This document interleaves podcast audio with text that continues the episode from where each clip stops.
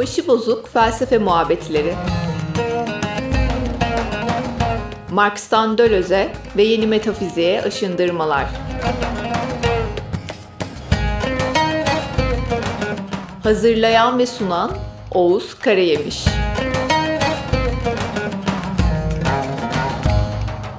Yazıdım, hoş geldiniz arkadaşlar.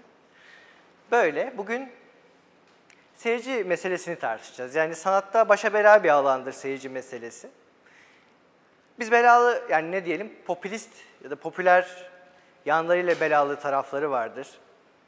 İşte seyirci odaklı olmak ama nereye kadar olmak, bu tarz problemler.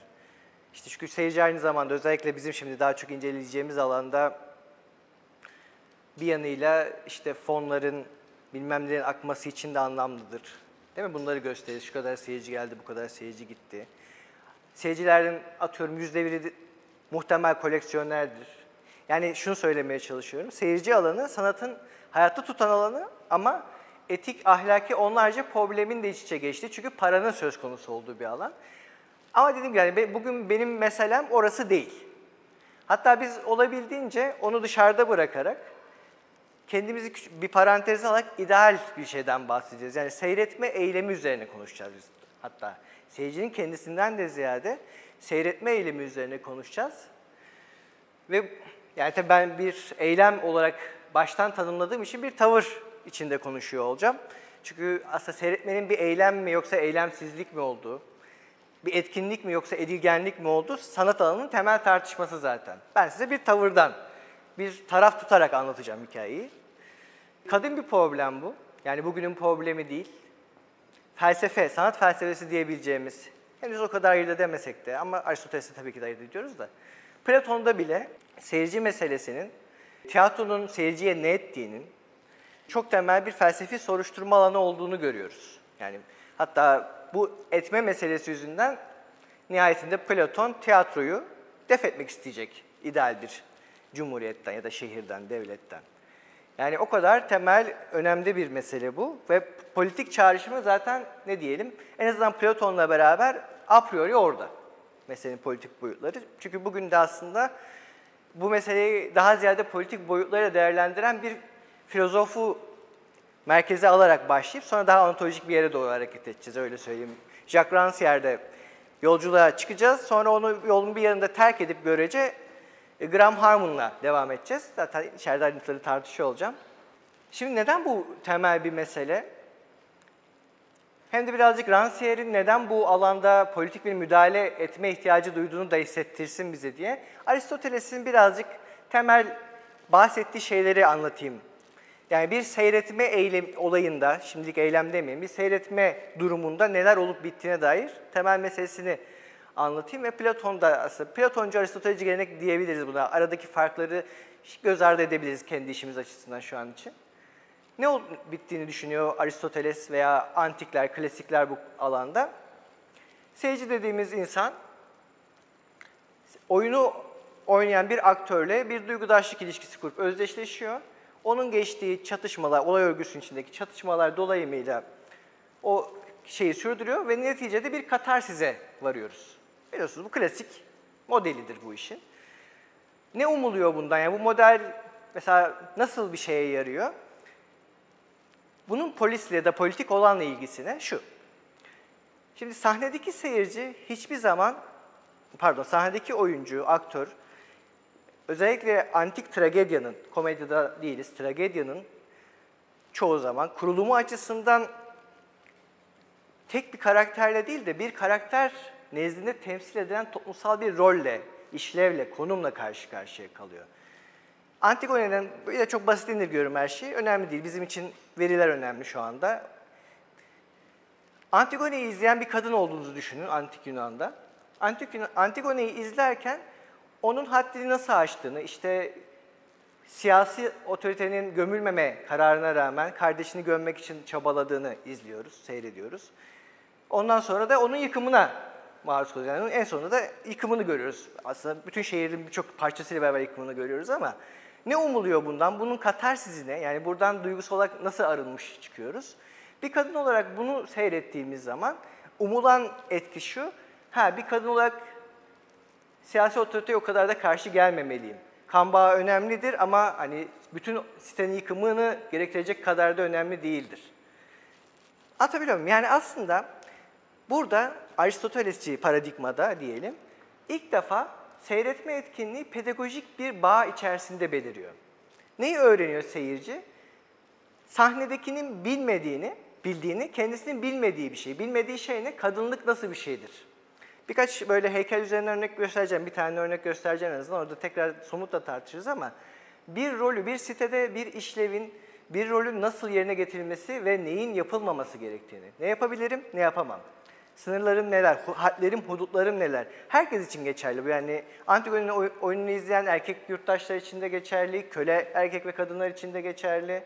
Sahnede her toplumsal kesimin tırnak içinde, her zaman böyle olmak zorunda değil ama özdeşleşebileceği figürler ve bu figürlerin temsil ettiği toplumsal konumlar var. Güzel. Hani bir pedagojik ilişki olarak düşünülüyor ve burada seyirci kimdir? Cahil biridir. Yani sahnede sergilenen oyunun veya oyunun yazarının anlattığı hikayeyi bilmeyen kişidir. Orada temsil edilen rolleri, hakikatleri, doğruları bilmeyen kişidir. Seyrederek bunu öğrenir. Yani birazdan bu mekanizmanın tam aksi yönüne giderken bunun neden tehlikeli, neden problemli bir mekanizma olduğunu tartışacağım ama şimdi burada duralım ve size bizim artık hem Türkçe'de hem Batı dillerinde kopmuş olan e, bir bağ işaret etmeme izin veren Yunanca'da olan bir bağ bu. Ki bugünkü benim argümanımın temelini oluşturacak. O bağ da şu. Biz seyirci diyoruz işte spectacular İngilizce'de kullanıyoruz. Başka audience kullanıyoruz. Yani bir sürü birbirinin yerine geçen sözcük öbeğimiz var. Sözcüğümüz var. Ama antik Yunan'da seyretmek fiili teorein demek. Yani teorein sözcüğüyle karşılanıyor ve seyirci de teoros. Fark ettiğiniz üzere buradaki seyirci olarak antik Yunanca'da kullandığımız sözcük teori sözcüğüyle akraba. Ve zaten teori, onlar teori sözcüğünü teori olarak da kullanıyorlar.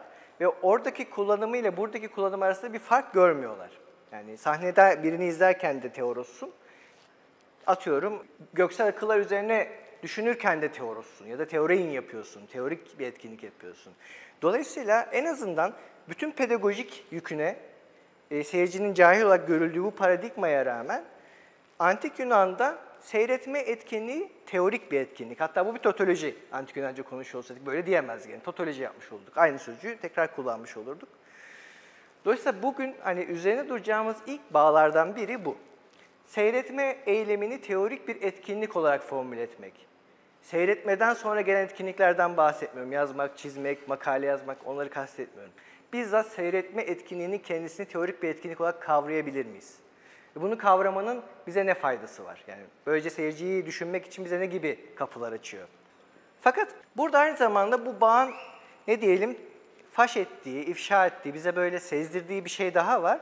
O da antik Yunanlıların neden teorik bu faaliyeti sahne seyircisine, tiyatro seyircisine uyguladıkları zaman bir öğrenme ilişkisi, bir pedagoji olarak tasavvur ettiklerine dair de aslında bir şey seziyoruz. Çünkü bakın hani teori dediğimiz zaman yapılan etkinlik bir şeyi aslında doğru kelime belki seyirci bile değil, temaşa etmek. Yani seyretmek de değil, yani daha ağır bir yükle yüklersek temaşa etmek. Temaşa etmek nasıl bir etkinlik? Karşımda uzanan doğayı seyre dalarak, onu özümseyerek, üzerine derinlemesine düşünerek, yani klasik bir üzerine düşünme değil, derinlemesine düşünerek, onu özümseyerek ondan belli doğrular, hakikatler çekip çıkarmak, bilgiler çekip çıkarmak.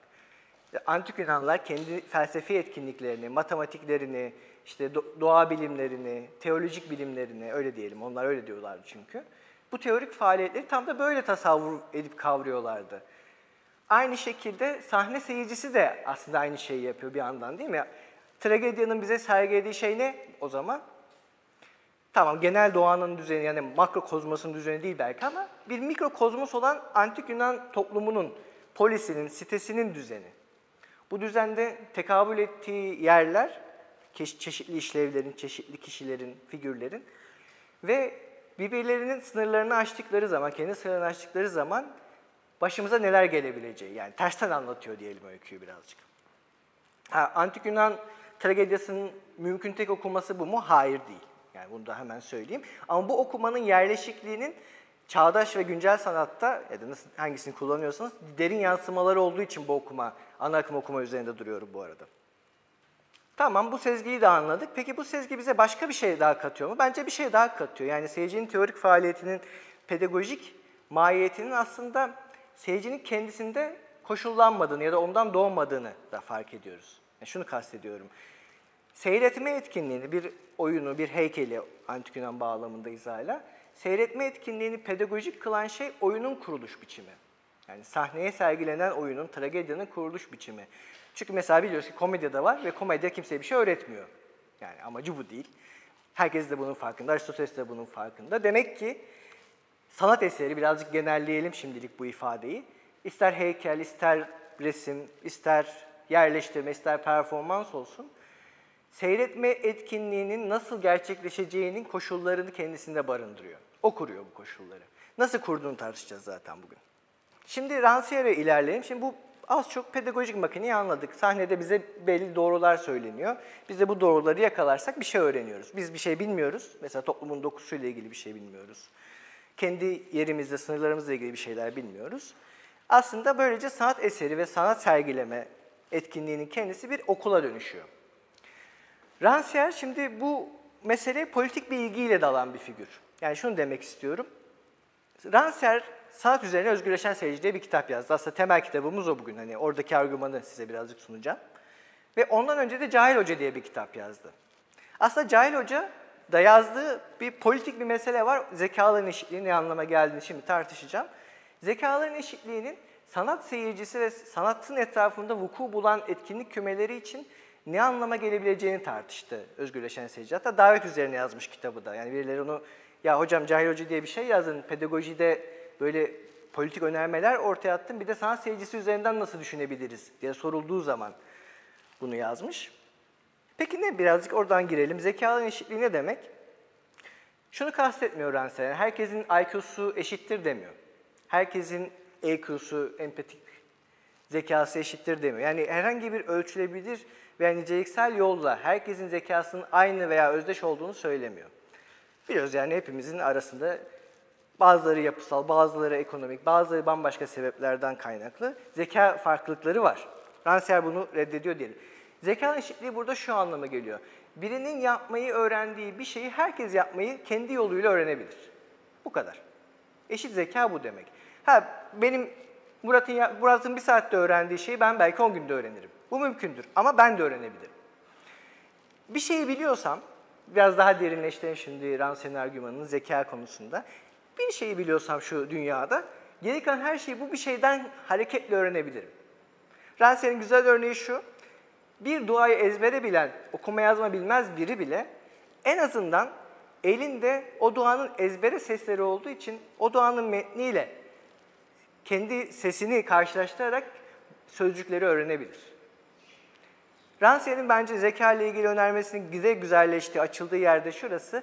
Biz aslında her şeyi bir, kendi yaşantılarımızdan, deneyimlerimizden elde ettiğimiz imleri, ben göstergelerine im diyorum, sign düşünün im derken ben. E, imleri yeni maruz kaldığımız imlerle kıyaslayarak, yeni yaşantılarımızı eski yaşantılarımızla kıyaslayarak ve bundan anladığımız şeyi bir başkasına teyit ettirerek öğreniriz.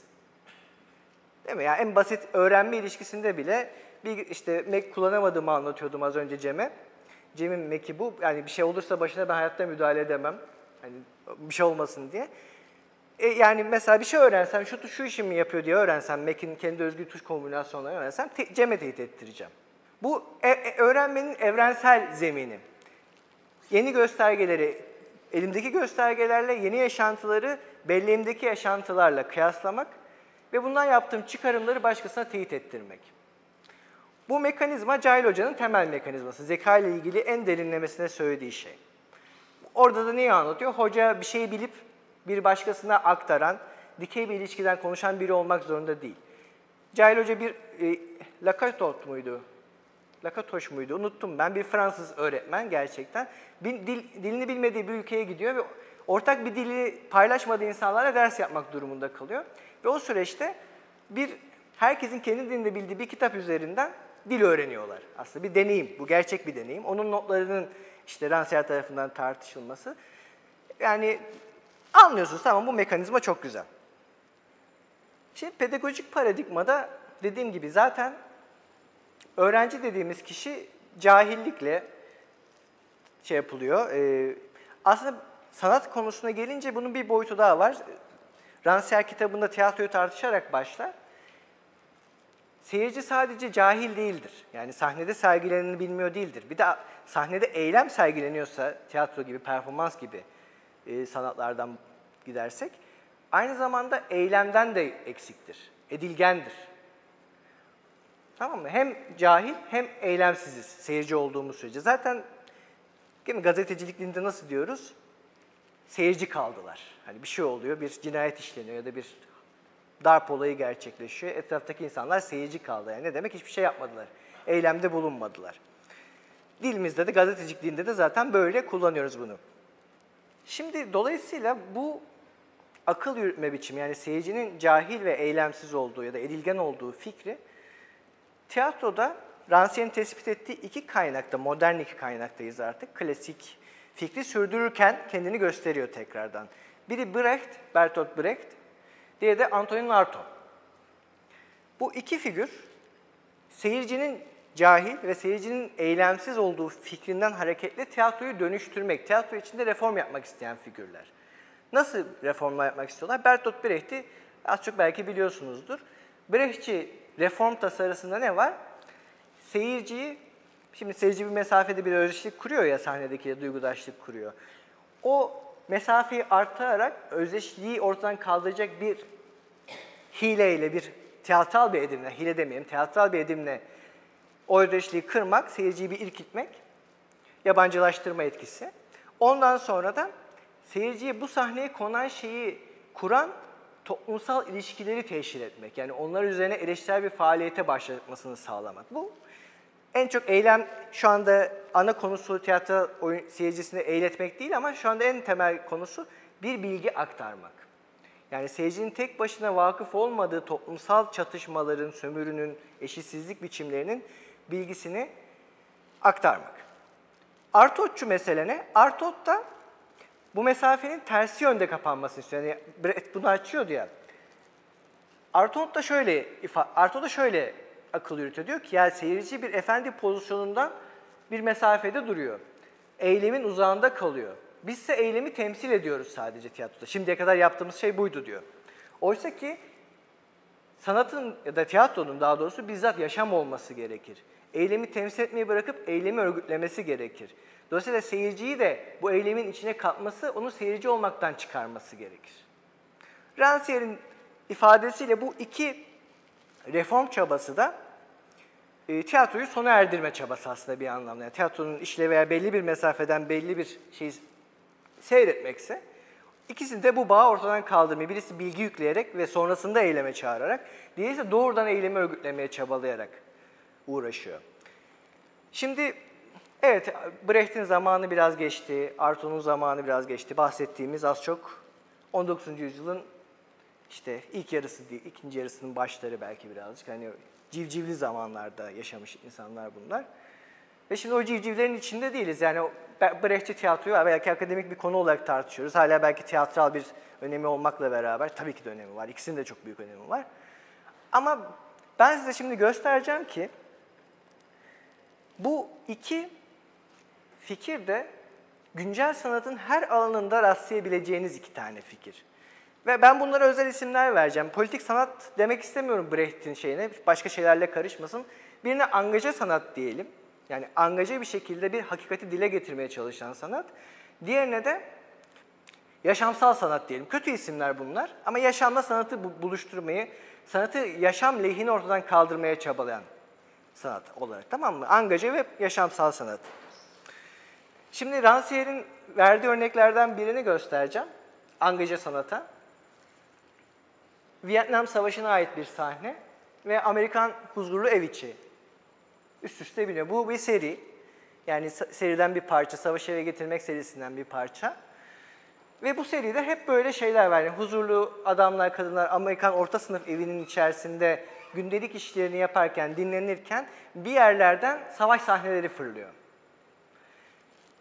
Ne diyor bu? Yani aslında çok bariz bir şey söylüyor. Çok o kadar bariz ki yani bir şey üzerine konuşacak bir şey biliyor ki yani. Diyor ki senin buradaki huzurun buradaki savaşın kan ve e, kemiğine bağlı. Burada bombalar patladığı için sen böyle huzurlusun diyor. Angaja sanat böyle çalışıyor. Yani burada da bir tür yabancılaşma etkisinin bile çalıştığını düşünebilirsiniz hatta. Yani çünkü dehşetin bir anda eve sızması falan beklemediğim. Yani bu perdede bir tiyatro kartı var. Evet evet. Perdeler açıldığında tesisi görmen. Aynen aynen öyle. Çok güzel söyledin. Tam da öyle. Bu mesela aslında kasıtlı olarak seçtim. Bu çok büyük boyutlu bu arada. Bazılarının savaş sahneleri küçük resim çerçevelerinden falan fırlıyor. Yani bu kadar büyük boyutlu değiller. Arayıp bulmak gerekiyor ne olup ne bittiğini resimde. Şimdi ikinci taraftaki yaşamsal sanat dedim ben ona az önce. Şimdi buna uygun örnek bulmak kolay değil. Yani gerçekten yaşama tamamıyla karışmış bir sanatı varsa öyle bir şey. Tekrar ben size burada bir eser olarak sunmaya kalkarsam paradoksal bir şeye yol açacağım. Yani diyeceğim ki bu bir sanat eseri e, ama değildi hani. Dolayısıyla ben size daha yakın yani daha mütevazı bir önermesi olan katılımcı tarzdaki sanat eserlerinden bir örnek göstereceğim onunla ilgili. Bu son Biennale'de İstanbul Biennale'inde yayınlandı. Gösterildi, yayınlandı diyorum. Barınan da bir oda bu. Yani doğru telaffuz edemeyeceğim muhtemelen ama Parachaya Pinton ve Chaira Paulmuk. İnteraktif bir baskı istasyonu burası. Hatta ben de e, Dilan'a yazdığım bir şiiri bastırmıştım. Burada bir yazıyorsunuz işte ne yazmak istiyorsanız mesajınızı. Bu boydaki kağıtlara baskı alıyorlar. Mürekkep 24 saat içinde uçuyor. Üst üste yazılıyor böyle kağıtlara sürekli. Yani ne bu? Seyirci edilgen bir şekilde durmasın kenarda, bir şeyi seyretmesin, bir tabloya bakmasın da hani eserin bir parçası olsun. Kendisi eser yaratsın. Değil mi? Eyleme doğrudan örgütlemeye çalışıyor. Evet hani dediğim gibi Arto'nun Arto'nun vahşet tiyatrosunun e, çılgınlığında değil belki, daha mütevazı. Ama yine de aslında mantıken aynı mantığı kullanıyor. Katılımcı sanat, bu arada hani totalize etmeyeceğiz, sonunda yine döneriz bu mevzu. Yani her katılımcı sanat da yaşamsal sanatın bir varyasyonudur falan demeyeceğiz tabii ki, öyle bir şey yok. Ama hani bir örnek olsun diye, kafamızda bir şey netleşsin, bir resim oluşsun diye gösteriyorum. Şimdi bu Evet, birisi bilgisizlik üzerine gidiyor, diğeri eylemsizlik üzerine gidiyor ve birisi işte bilgiyle doldurup sonradan eyleme çağırmak istiyor, birisi de oradan eylemi örgütlemek istiyor. Ve ikisi de her halükarda mesafeyi yeniden ayarlamak istiyor. Yani bir insanın sakince durup bir esere baktığı mesafenin yerine ya ondan uzaklaştı ya da ona tümüyle içine girdi artık yani seyirci olmaktan da çıktı, oyunun bir parçası oldu. Hatta oyunun da oyun olmayı bıraktığı bir yere götürmek istiyor. Şimdi Rancière aslında Az önce gördüğümüz pedagojik şeyi de hatırlayalım.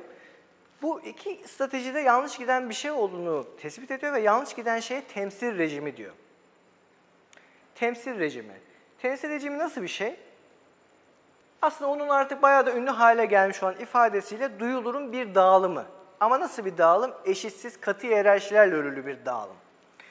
Az önceki Antik Yunan tiyatrosunu hatırlayın. Kadının bir işlevi var, erkeğin bir işlevi var, yurttaşın bir işlevi var, köylünün bir işlevi var. Herkesin kendi payına düşen bir iş ve işlevi var. Ve sanat burada bunu pekiştirmek, bunu öğretmek, bunu yeniden öğretmek için var. Bu dağılım içinde herkes sadece kendine yüklenilen işi yerine getirmekle yükümlü.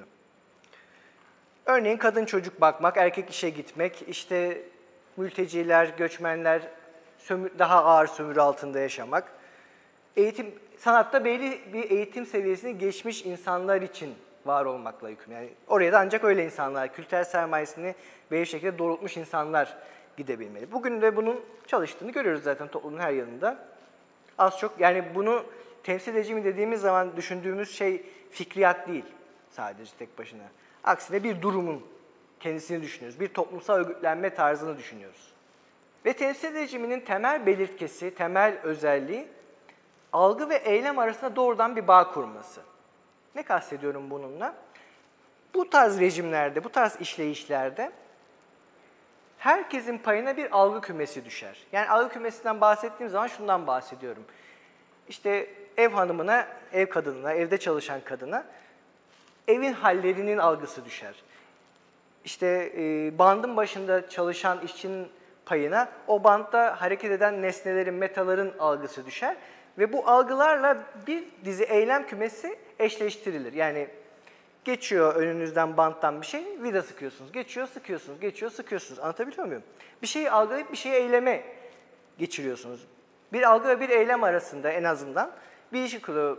Ev içindeyken kirli bir köşeyi gören kadın orayı temizliyor. Tamam. Bu, bu çok basit ve gündelik küçük şeyler aslında bütün bir toplumsal döngüyü kuran şeyler. Unutmayın bunu. Yani bütün toplumun her hücresi bu tarz algı ve eylemlerin örgütlenmesiyle işleyebilir ancak. Bunların işlemesiyle hayatta kalabiliriz ancak bu arada da. Yani şu anki mesele içinde düşünürsek. Rancière işte bu tarz bir temsil rejiminin tam da hem angaje hem de yaşamsal sanat dediğimiz yerde de iş başında olduğunu söylüyor. Yani kendini angajmanla veya kendini yaşam olarak kurmakla bu iddiayla öne çıkartan sanat da bir tür temsil rejimi tesis ediyor. Şimdi angaje sanatta tam da bunu nasıl yapıyor? İnsanların oyundan sonra üzerinde eylemde bulunabilecekleri, mesela protestoya katılabilecekleri, işte hayvan hakkı, hakkı aktivisti haline gelebilecekleri, ekoloji mücadelene katılabilecekleri şekilde onlara bir bilgi, hakikat hakkında bir ifşada bulunarak, bilgi vererek veya hakikat hakkında bir ifşada bulunarak, değil mi? Onları bir eyleme yönlendiriyor. Yani kendi sunduğu şeyi, kendi sunduğu algı, sanat eserinden bahsediyorum bu arada, kendi sunduğu algıdan kendi tasavvurat ettiği bir eyleme doğrudan bir bağ kuruyor.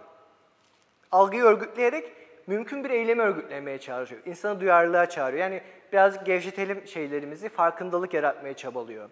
Bir bilinç oluşturmaya çabalıyor. Tamam mı? Bir şeyi ifşa ediyor, teşhir ediyor. Bu tarz eserlerde de aynı temsil edici var. Bir algıdan bir eyleme doğrudan geçme meselesi var. Onlara bir şey teşhir edeceğim, bir hakikati göstereceğim. Ve böylece o insanlar da kimlerse onlar, seyirciler bir eyleme gidecekler. E zaten yaşamsal sanat tarafına geçtiğimiz zaman olay zaten doğrudan hani algıyı ve eylemi birlikte örgütlemek. Yani tamamen artık bir şeyden de çıkmak. Şimdi temsil rejimine dahil edebileceğimiz başka bir sanat eseri göstereyim size tiyatro oyunu izletemeyeceğime göre. Bu bir antik Yunan heykeli imiş. Doğru bulduysa Google bana. Evet yani biz bugün bunu müzeye gitsek bir sanat eseri olarak seyredeceğiz. Yani onu yapan için de o gün orada sanatı ve zanaat ayırmadıkları için çok anlamlı bir şey değil bu arada da. Onu yapan için de belki özel bir şeydi, öyle diyelim.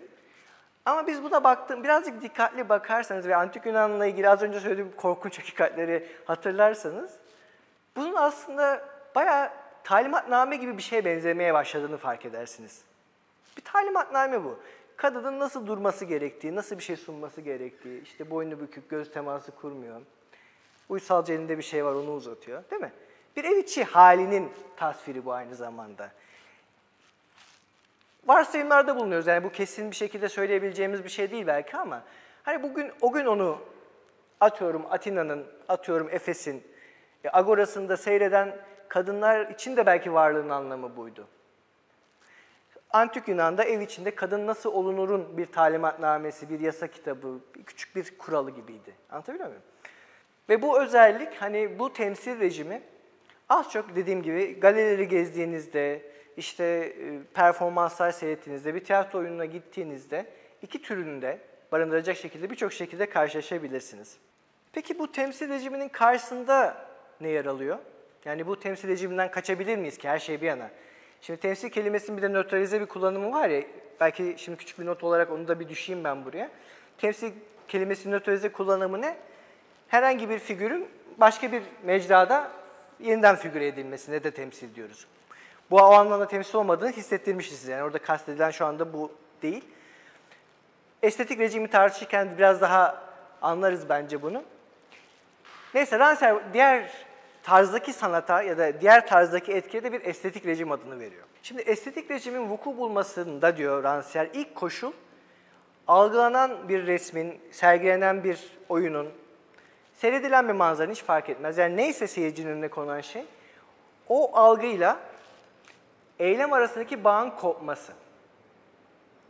İlk koşulu bu. Hatta bu koşul daha da derinleşerek bedensel herhangi bir eylemin de bir süreliğine bir durması. Yani sadece o algının bizi bir eyleme sürüklememesi değil, bedensel eylemin de şöyle bir durması. Dolayısıyla tam da bir eseri seyrederken eserden bir bilgi veya eylem çağrısı gelmediğinde yani eser bizzat varoluşuyla algı ve eylem arasındaki algı ile bedenin çalışması, işi arasındaki bağı kopardığında vuku bulmaya başlar. Kapılma falan da diyorlar buna. Kim diyordu unuttum şimdi ben bir sanat tarihçisi. Figürlerin bir kapılması da var ama bir düzeyde de hani şeyin bizi kapması yani bir eserin başında kala kalmamız. İyi bir eserde bu etki zaten ilk istediğimiz etkidir. Henüz eserin hakkında olduğunu, ne yapmaya çalıştığını anlamadan önce aa burada ilginç bir şey varmış diye kapılıp kalmak. Eylemden bir kesilmek yani bedenin çalışmasının durması. Rancière'nin sözlerini alıntılayayım burada. Çok da güzel yazdığı için güzel de çevrilmiş Türkçe'ye. Estetik rejim, sanatsal becerinin üretim biçimleri ile belirlenmiş toplumsal işlevler arasındaki duyulur biçimlerle bu biçimlerde ikamet eden anlamlar ve doğurabilecekleri sonuçlar arasındaki bir tutarsızlık ve bağlantısızlık olduğunda vuku bulur. Böylece seyirci toplumsal işlere, işlevlere ve duyulur olanı, dolayısıyla yeteneklerle yeteneksizlikleri, bunları üstlenecek farklı insanlara dağıtan mitik bir unsurla değil, az önceki heykel, bu heykeli hatırlayın, sanat eseriyle karşılaşır ve orada kendi işlevinin olumlanmasını, kendi yerinin olumlanmasını, kendi sınırlarını öğrenme sürecini değil, her tür verili işlevin çözülüşünü bulur. Çok güzel cümleler. Şimdi yine bir heykelimsi çıkaracağım karşınıza. Bu, bu da Rancière'in kendi verdiği bir orijinal bir örnek. Az önceki heykel, nasıl ki Antik Yunan'ın temsil rejimiyle, oradaki işlerle, işlevlerle nasıl birbirine bağlıysa, iç içe geçiyorsa bu heykel şu an kendi gerçekliği, yani somut gerçekliği içinde bir müzede sergilenen bu heykel, biz seyirciler için bu işlevlere o kadar haiz değil. Biz bunu gördüğümüz zaman Antik Yunan'da da yaşamadığımız için, bir de zaten parçalanmış bir beden olduğu için düşündüğümüz şeyler işte bir güzellik idesi değil, işte bedenimi sağlıklı nasıl tutmalıyım fikri değil, kopmuş, parçalanmış, artık herhangi bir temsil işlevini yerine getirmeyen bir şey olarak artık Rancière'in sözleriyle belli işler ve işlevlerle ayrışmış olan figürlerin gözüne değil de seyircilerin anonim topluluğuna açılmış bir sanat eseri olarak bununla karşılaşıyoruz Rancière'in deyimiyle.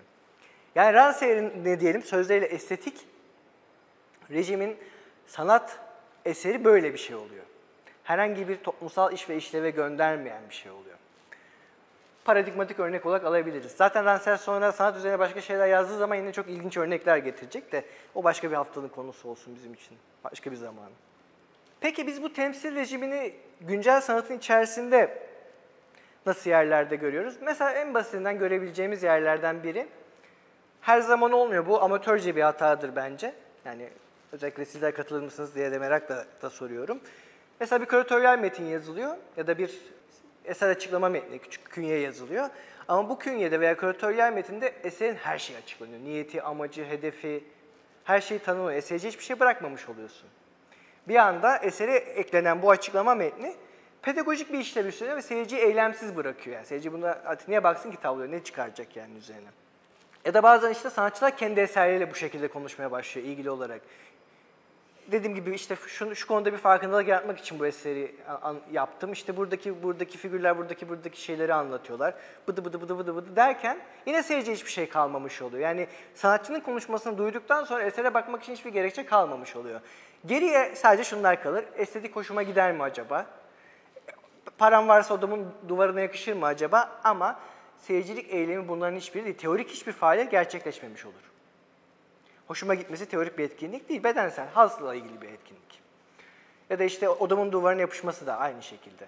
Ama teorik etkinlik ne? Bu eser acaba ne? Ki oraya derinleştireceğim. Bu eser acaba ne anlatıyor sorusu bir teorik sorudur. Seyirci kendine has teorik eylemi ya da etkinliği yapamaz hale geliyor aslında. Olan biten şey bu.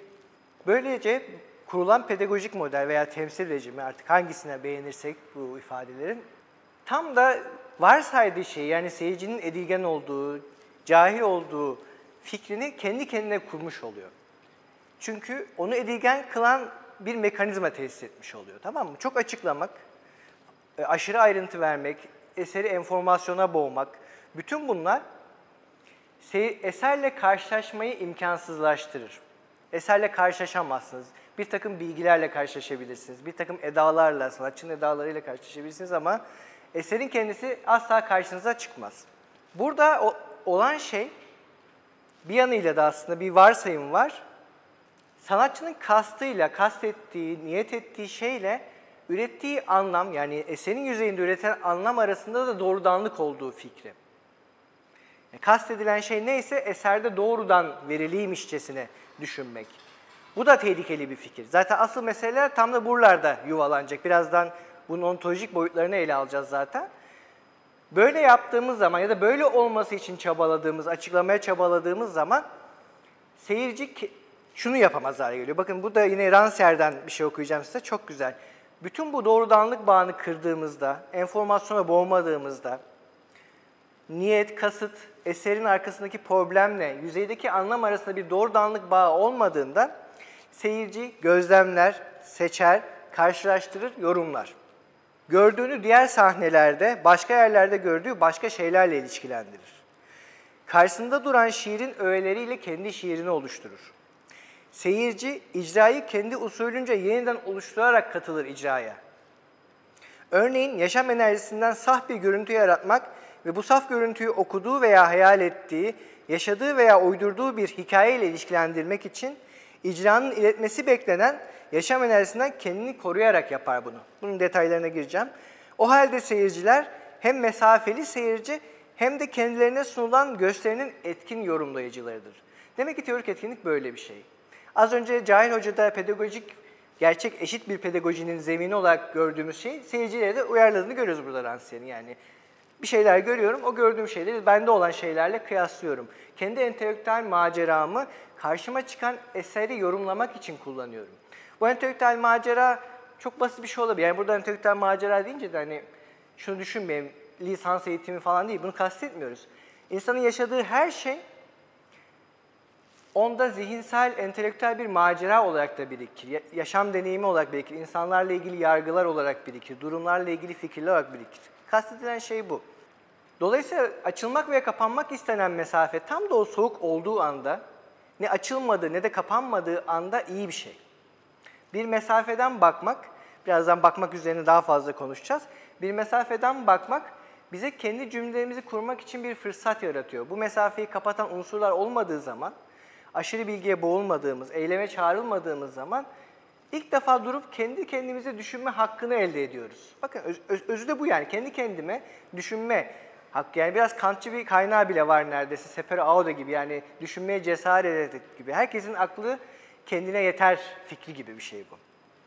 Şimdiye dek hangi unsurları keşfettik Rancière'le? Birinci önermemizin yani seyretmenin teorik bir etkinlik olduğu, eylem olduğu fikrinin olumlandığını görüyoruz. Rancière bu fikirde.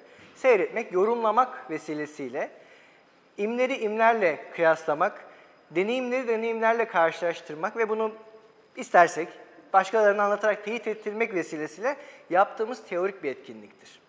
Bu teorik etkinlik, yorumlama etkinliği, eserde üretilen algının onun ilettiği tesirin etkisi altında kendi yaşantılarımızı, kendi entelektüel maceralarımızı kullanarak bir tercüme yapmaktır. Ya gördüğüm şeyi kendi fikirlerime tercüme etmektir. İkinci önermenin de Rancière'de olumlandığını görüyoruz. Nihayetinde seyirciliği mümkün kılan şeyin eser tarafında koşullandığını görüyoruz. Yani seyirci kendi zemininde koşullanıyor değil. Eser böyle kurulursa ancak seyircilik mümkün olabiliyor. Eser böyle kurulmazsa sadece eserin kendisi değil, küratöryel müdahaleyle ya da metin müdahalesiyle sunumu da buna dahil. Se- seyredilen şeyin kendisinin kurulumuyla ilgili seyirciliğin mümkün olup olamaması. Ve aslında bize Rancière üç tane de böyle ne diyelim ayar düğmesi sunuyor. Pratikte de bence işe yarayabilecek güzel bir ölçütler silsilesi sunuyor. Birincisi algı ve eylem arasındaki bağ kopuyor mu kopmuyor mu? Değerlendirmemiz gereken şey bu. Yani bu neyi sorarken değerlendirmemiz gereken şey bu sanat eseri başarılı bir sanat eseri olarak seyirciliği mümkün kılıyor mu diye sorduğumuzda. Bu soru ne kadar ilginç bir soru aslında. Sanatta pek sorulmayan bir soru gibi hissettim şimdi sorarken. Öyle mi? Küratör soruyordur belki de yani sanatçı sormaz zaten böyle bir soru. Algı ve eylem arasındaki bağ kopup kopmuyor mu? Yani bu birinci kriter. İkinci kriter, mesafe nasıl değerlendiriliyor? Fazla mı açık, fazla mı kapalı? Fazla mı mesafesiz, fazla mı mesafeli? Doğru mesafeyi bulmak. Ve dolayısıyla üçüncü ölçütte esere eşlik eden metnin varsa ya da açıklamanın, sergi turunun fazla enformasyon, fazla bilgi içerip içermediği, eserin anlamını, manasını, kastını açıklamaya çalışıp çalışmadı. Bunlar her zaman bir sergiye girdiğimizde pratik de bence bir mesele bu. Değerlendirebileceğimiz, seyirci olarak da hani oraya giren herhangi bir nokta değerlendirebileceğimiz ölçütler burada. Bakabileceğimiz, anlayabileceğimiz, tartabileceğimiz şeyler. Ranser'in politik müdahalesinin yerini de tespit edelim ve Ranser'i yavaş yavaş arkamda bırakacağım. Şimdi Ranser burada neden politik bir şey görüyor? Temsil rejiminde neden bir apolitizm görüyor dolayısıyla? Eğer estetik rejimi işletirse bir sanat eseri veya bir sunumu, tam da bunu yaparak politik etkiler üretmeye başlıyor. Üstelik belki de çoğu zaman paradoksal bir şekilde politik olmadan politik etkiler üretebiliyor. Az önceki işte bizim şimdiki torsoda olduğu gibi, bedende olduğu gibi, gövdede olduğu gibi. Herhangi bir politik amacı olmaksızın, bir angajman barındırmaksızın politik etkiler üretmeye başlıyor. Genellikle zaten angajman politik olmayan etkiler üretmeye başlar. Onu da belki detaylandırabilirim eğer merak ediyorsanız yani bu işin bu veçesinde. Çünkü tam da bu sayede kendilerine entelektüel teorik etkinliğin yasaklandığı, bedenleriyle çalışmaya mecbur bırakılmış olan insanların manzaraları, oyunları, sanat eserlerini seyrederek kendi kapasiteleri, kendi dünyaları içinde teorik bir etkinlik yapmalarını mümkün kılıyor. Ranser'in burada güzel örnekleri var. Bir tanesi 1848 devrimlerine giderken bir işçi gazetesinin şeyi, kapağı, manşeti hatta. Orada şöyle bir şey sahne betimliyor. Devrimler oluyor bu arada etraftan işçiler ayaklanmış Fransa, Paris'te. Parisli bir işçi gazetesi ise şunu anlatıyor. Bir karo döşeme işçisi zenginlerin villaların bulunduğu bir yerde işte zemin işi yapmaya gitmiş. Fakat işi bırakıp bir anda manzaraya dalıyor. Ve orada şey diyor hani gazetede şunu anlatıyor. Oranın sakinlerinin bile seyretmediği şekilde seyreder manzarayı. O manzaraya dalıp gider, manzara üzerine tefekkürde bulunur. Ransel bu arada çok empirik bir filozoftur, hani onu da söyleyeyim. Söylediği sözleri arşivlere dayandıran, arşivlerle çalışan da bir filozoftur. Bu, bu tarz bir sürü örnek vakayı işçilerin mektuplaşmalarından falan da yakalıyor. Yani işçiler politik şeyler konuşurken şöyle konuşuyorlar. Gittikleri bir tiyatroyu anlatıyorlar, işte gördükleri bir manzarayı betimliyorlar, tamam mı? Birbirleriyle olan diyaloglarında da işçilik, işçiliğin kötülüğü, sömürü düzeni falan üzerine konuşmuyorlar. Bu bahsedilen işler politik işçiler, işte komünist işçiler, anarşist işçiler, 1800'lerin Fransa'sının işçileri. Ve onların da dilinde dolanan şey bedenli işin kesintiye uğradığı uğraklar. Bedenin çalışmasının sona erdiği, onun yerine zihnin serbest bir şekilde çalışmaya başladığı. Çünkü aslında birazcık da belki şunu da hatırlamamız lazım. Her tür yaratım süreci evet bedenin mutlaka gerektirir ve bedensiz yaratım diye bir şey olmaz. Yani burada bir idealizm yaratmayalım. Böyle bir şey yok. Ama yine de zihnin daha farklı bir şekilde işlediği bir etkinliği, otomatik olmayan bir etkinliği, bedenin otomasyonlarından birazcık özelleştiği bir etkinliği gerektirir. Ya da beynin diyelim. Yani hiç fark etmez. Dolayısıyla işçiler tam da burada, işçiler diyoruz ama herkes olabilir. Yani bu bedenli çalışmaya mahkum edilmiş herkes için bu teorik etkinlik içerisinde Rancière'e göre o an ve orada özgürleşiyorlar. Yani özgürleşen seyircide özgürleşme de bu. Bedenli işten, toplumsal bir işlevden özgürleşmek. Güzel. Fakat Rancière'in çalışmasında olmayan bir şey var. O da yani evet eserle ilgili bize sunumu ile ilgili en azından önemli şeyler söyledi. Yani bir sunum biçiminin e, seyirciliği nasıl mümkün kıldığına dair üç tane ölçüt verdi ki bence çok değerli üç tane ölçüt bunlar. Ama yine de ontolojik olarak bir sanat eserinin nasıl olup da bunu başardığına dair çok az pozitif önerme var. Çok öyle gönüllü de değil zaten. Kendisi ontolojiden ziyade politika felsefecisi. Öyle tanımlıyor kendini. İlgileri de bununla alakalı.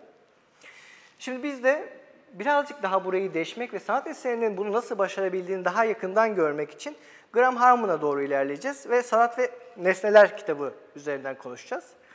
Çevresini de ben yapmıştım kitabın birazcık da ama şey mümessili gibi davranmıyorum yani her argümanında sahipleniyorum ama çok güzel, çok temel bir şey söyleyecek bize birazdan.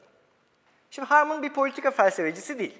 Yani politik meselelerle ilgilenmiyor değil ama temel meselesi metafizik veya ontoloji alanında. Dolayısıyla sanata da döndüğü zaman politik sorular sormak yerine ontolojik sorular soruyor. Yani sanat eseri nedir, nasıl çalışır, sanattaki etkinlikler nelerdir, seyirci, sanat eseri birbirine nasıl eklemlenir, ilişkileri nelerdir gibi e, ontolojik sorular soruyor. Daha geniş bir ontolojik projenin parçası, tıpkı Rancière'in daha geniş bir politik projenin parçası olarak seyircilik üzerine düşünmesi gibi, O da daha geniş bir ontolojik projesinin parçası olarak sanat üzerine düşünüyor. Ben size şimdi onun geniş ontolojisini anlatacak değilim. Onu da isterseniz onu da ben çevirmiştim. Nesne'nin evinin ontoloji kitabını edinip okuyabilirsiniz geniş ontolojisini anlatan. Fakat temel bir fikir var. Ben onun sözlükçesini çok kullanmayacağım. Çok sevmiyorum bu arada yani kendi sözlükçesini. Bir özellik fikri var. Nesne diyor bunu. Yani nesnelik, nesne olma statüsü diyor. Ama ben özellik diyerek bahsedeceğim. Benim için daha faydalı oluyor özellik diye düşünmek bu kavramı. Özellikle daha şöyle bir tanım getiriyor. Herhangi bir şeyin özel olmasından anlamamız gereken şey Harman'a göre o şeyin bileşenlerinden fazlası etkilerinden ve ilişkilerinden azı olması ya da daha güzel bir ifadeyle ne bileşenlerini ne de etkilerini indirgenememesi. Böyle bir ontolojide de sanat eseri problemi ve sanat problemi aslında özellik problemi etrafında açılıyor ki hani çoğunuz biliyordur bu modernist bir problemdir ama kökleri işte romantiklere kadar gider. Sanatta özellik fikri, Kant'a da dayandırabilirsiniz hatta. Bu alanın bu kısmını belki başka bir seminer nesnesi yaparız. Özellikle ilgili tartışırız bugün daha geniş bir kapsam içerisinde. Ben bu özellik tartışmasının veçelerini geçiyorum. Biz sadece seyircilikle ve Harman açısından seyirciliği mümkün kılan özellik ne ola ki diye soracağız. Şimdi ne dedik? Bileşenlerine indirgenemeyecek, ilişki ve etkilerine indirgenemeyecek sanat eseri de özellik olacaksa, yani özellik payesini alacaksa. Bu nasıl bir şey olabilir? Şimdi takdir edersiniz ki her sanat eseri cismani bileşenlerden mürekkep. Sadece sesi kullanan bir performansta bile değil mi? Sesin kendi cisimselliği var. Ses cisimsel bir şey. Havanın, hava kütlelerinin çarpışmasıyla, belli şekillerde frekansta titreşmesiyle elde ettiğimiz bir şey. Şunu söylemeye çalışıyorum. E, hiçbir şekilde cisimsellikten kurtulamazsınız. Her zaman her sanat eseri, her zaman her fikir cisimsel bir şeyle birleşmiş halde bulunur. Bu bileşenlerini oluşturur. Mesela bir tabloda Sabon'un Lakimi'si. Tabloya şöyle bir bakın. Bu bir yağlı boya tablo. Tuvale yayılmış boya. Bileşenler bunlar işte. Üretim sürecinde işte palet var, e, fırça da var. Hani onu da bileşen olarak sayabilirsiniz. Bence sayılmalılar. Ama yine de hani gördüğümüz, karşılaştığımız sanat eseri olarak tablo boyalar, tuvale yayılmış boya ya da kağıda yayılmış boya demek. Performans sanatı ise sağ çıplak bedenle yapılıyorsa mesela beden var orada. Ya da tiyatro temsili ise dekor var, başka şeyler var. Dolayısıyla bu cismani bileşenler var. Fakat böyle mi görüyoruz? Hayır. Biz boyaya bakarken, tuvale yayılmış boyaya bakarken figürler, manzaralar, renk katmanları görüyoruz. Hadi teknik bir terim kullanalım. Veransiyeri de kullanalım bunun için. Biz cisimsel bileşenlerin imlere dönüştüğünü görüyoruz. Tıpkı kara kalemin harflere dönüşmesi gibi. Tıpkı ekranın videoya dönüşmesi gibi bizim gördüğümüz şey bir im düzenlemesi, bir im örgütlenmesi. İmge olarak örgütlenmiş imler dizisiyle karşı karşıyayız. Dolayısıyla sanat eseri dediğimiz şey bileşenlerinin öyle bir şekilde bileşip kendilerinden daha fazla bir şey açığa çıkardı. Yani im sistemleri, im rejimleri ortaya çıkardığı, im örgütlenmeleri ortaya çıkardığı bir şey. Tamam, bileşenleri indirgenemek bu. Ben bunu niye gösteriyorum? Tabii bu konuda Art Unlimited'e yani bu sergi için daha doğrusu işte Golden Hour sergisi için bir yazı yazdım. Birazcık da hani bildiğim yerden konuşuyorum kendi adıma da. Bildiğim derken hani bir şey yazmış olduğum bir yerden. Şimdi bir de bu eserin karşısına geçtiğimizde benim gibi yazı yazabilirsiniz. Gördükten sonra kendi kendinize evde düşünebilirsiniz. Bir arkadaşınıza sergi anlatabilirsiniz değil mi? Dolayısıyla seyirciyle ve ilk seyircisi olan sanatçıyla da başlayarak her sanat eserinin her seyircisine göre farklı farklı yorumları. Yani sanat seyircisi bunun karşısına geldiği zaman cümleler kurmaya başlıyor. Bu zihinsel olabilir, seslendirebilir, yazabilir, hiç fark etmez. Yani teorik etkinlik boyunca bir dizi yorum yüklüyoruz. Dolayısıyla eserle seyirciler arasında ilişkiler var. Başka ilişkileri de var da şimdi çok önemli değiller. Başarılı bir sanat eseri, iyi bir sanat eseri bu yorumlar tarafından da tüketilemez olmalı Harman'a göre. Yani ilişkilerine indirgenemek de bu oluyor. Bazen sonsuz yorum dediğimiz oluyor. Bence demeyelim, çok tehlikeli laflar bunlar. Sonsuz yorum diye bir şey olmaz. O zaman elimizin altında hiçbir şey olmadığını söyleriz çünkü. Elimizin altında bir sanat eseri varsa sınırlı bir yorum havuzunda ama tüketilemez sayıda yoruma sahiptir. Sınırlıdır. Yani her şeyi söyleyemeyiz bir yoruma. Bu çünkü bir yerleştirme değil. Yerleştirme gibi konuşamayız tablodan. Ama o kendi sınırları dahilinde tüketilemez sayıda yorumu mümkün kılıyor. O halde şöyle bir sonuç çıkarabiliriz. Her başarılı sanat eseri içerdiği cisimsel bileşenleri, bunlar nelerse bir yerleştirme için buluntu nesneler de olabilirler. Bileşenleri bir fikri, bir tesiri üretecek olan imlere dönüştürür. Bizi yakalayan şey de budur. Yani biz yine de şöyle düş söyleyelim, hatta birazcık da şiirsel olsun. Boyaya bakarız, imleri görürüz ama tesire yakalanırız. Ve bir fikri düşünürüz ya da bir dizi fikri düşünürüz. Aslında olan biten şey bu. Bu yan o kadar önemli ki yani imlere dönüşme etkinliğinin seyircinin etkinliği olması tarafı o kadar önemli ki daha sonra seyircinin sa- sanatsız seyirci olur mu sorusunu yanıtlamamı da sağlayacak bir yanıyla. Ama şimdilik bu tarafını bir bırakalım kenarıya. İşte Harman'da rastladığımız şey bu ikili indirgenemezliğin ontolojik bir şekilde formüle edilmesi, ontolojisini yapması. Harman'ın temel iddiası şu özellikle ilgili olarak. Bir sanat eseri evet imler yani bir anlama, bir fikre gönderen, bir tesiri üreten imler halinde örgütlenir ama bu tesir doğrudan açık edilmez. Hiçbir sanat eseri ürettiği tesiri ve bu tesiri kuran problemi ki sanatsal bir problemdir geçeceğim oraya da doğrudan açık etmez. Az önce söylediğim açıklama mekanizmasının neden kötü bir şey olduğunu anlıyor musunuz şimdi? Çünkü zaten sanat eserinin kurucu bir boyutu dolaylamasıdır. Harman buna ima veya anıştırma diyor. Anıştırmayı daha çok seviyorum, ima demeyeceğim. Bir tür anıştırıcı etki üretmesi. Yani bu yüzeyde gördüğümüz imler derindeki anlamı doğrudan ifade etmezler. Yani burada tabloya baktığımız zaman hemen anlıyor muyuz tablonun ne hakkında olduğunu? Bir manzara var, gülümseyen bir figür var. Manzaraya doğru batar gibi. Yukarıda yayılan yoğun bir boyanmış bölge var. Yani bunların hepsi bize bir şey söylüyor ama ne söylediği hakkında bir bilgimiz yok şu anda. Düşünürsek, üzerinde çalışırsak belki olacak. Geleceğim oraya da. Dolayısıyla seyretme etkinliği sırasında bu imlerden bu daha derindeki şeye doğru uzanan fikirler üretmeye başlıyoruz. Teorik etkinlik işte budur. İmlerden fikirlere doğru ilerliyoruz ve bunlar artık karşımızda açık değiller. Onlar yeni şeyler. Bizim için de yeniler. Elbette ki kendi haznemizi kullanacağız. Yani her yeni şeyi daima eski şeyleri karışımıyla yaparız. Yani başka, bunun da başka bir yolu yok. Entropi diyeyim, başka bir şey diyeyim buna. Entropi denmez de buna galiba, başka bir şey deniyor. Neyse. Her zaman elimizdekini kullanacağız. Fikrin korunumu, enerjinin korunumu yasası değil. Yeni bir şey eklerken eskileri kullanacağız ama yine de bizim için yeni şeyler söyleme zarureti doğuruyor. Biz bir tesise ne kadar yakalanırsak, bir tablonun, bir yerleştirmenin, bir performansın önünde ne kadar vakit geçirirsek o kadar daha ilginç şeyler söyleme şansımız artar. Sonra günlerce üzerine düşünebiliriz. Şimdi ben mesela kendi yazımdan örnek vereyim ama dediğim gibi bu da olanaklı yorumlardan herhangi biri olarak ben mesela kendi yazımda bu yoğun boyanmış alanları düş maddeleri olarak gördüm. Sanatçı buna geçitler diyordu. Yani kendisinin yer almadığı zaman mekanlara geçit açtığını söylüyordu bu yoğun boyandığı alanlarla. Benim de iddiam şu oldu, bunu da birazcık yakalayarak. Dedim ki işte bunlar düş maddeleridir. Biz daima yeni zaman mekanlara düş maddelerini kullanarak geçeriz.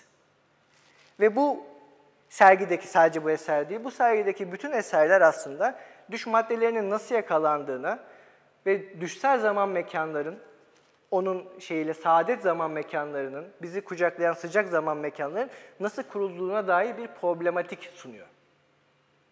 Bu benim iddiam, benim yorumum. Dediğim gibi aranızda herhangi bir ok yaptığım bir yorum.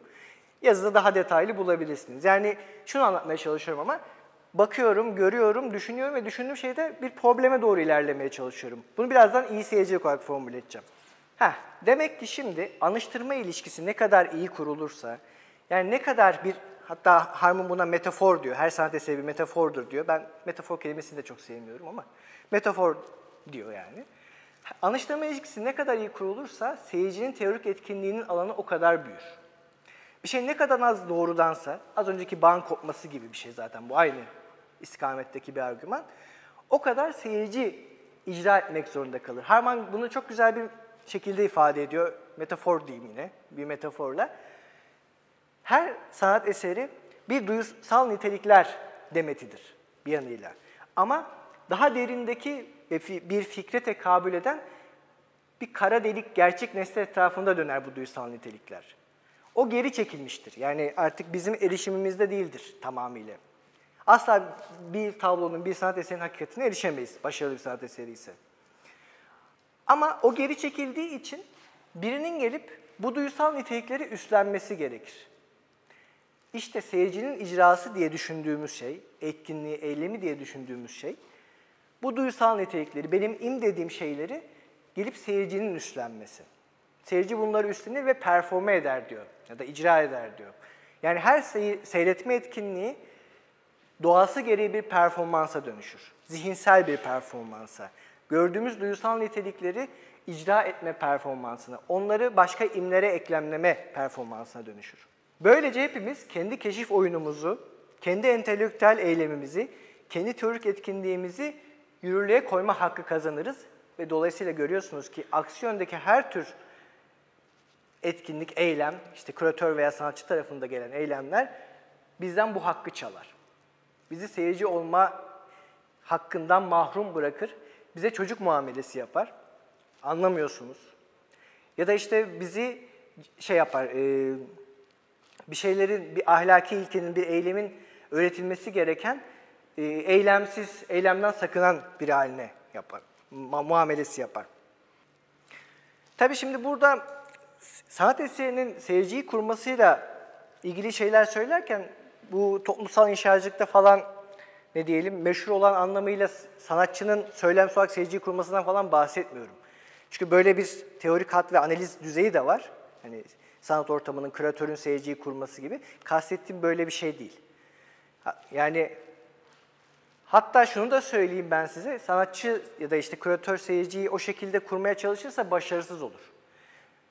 Çünkü sanatçıyı düşün özellikle burada. Küratör biraz daha şaibeli bir konuda, daha tehlikeli bir konuda. Şaibeli demeyeyim de.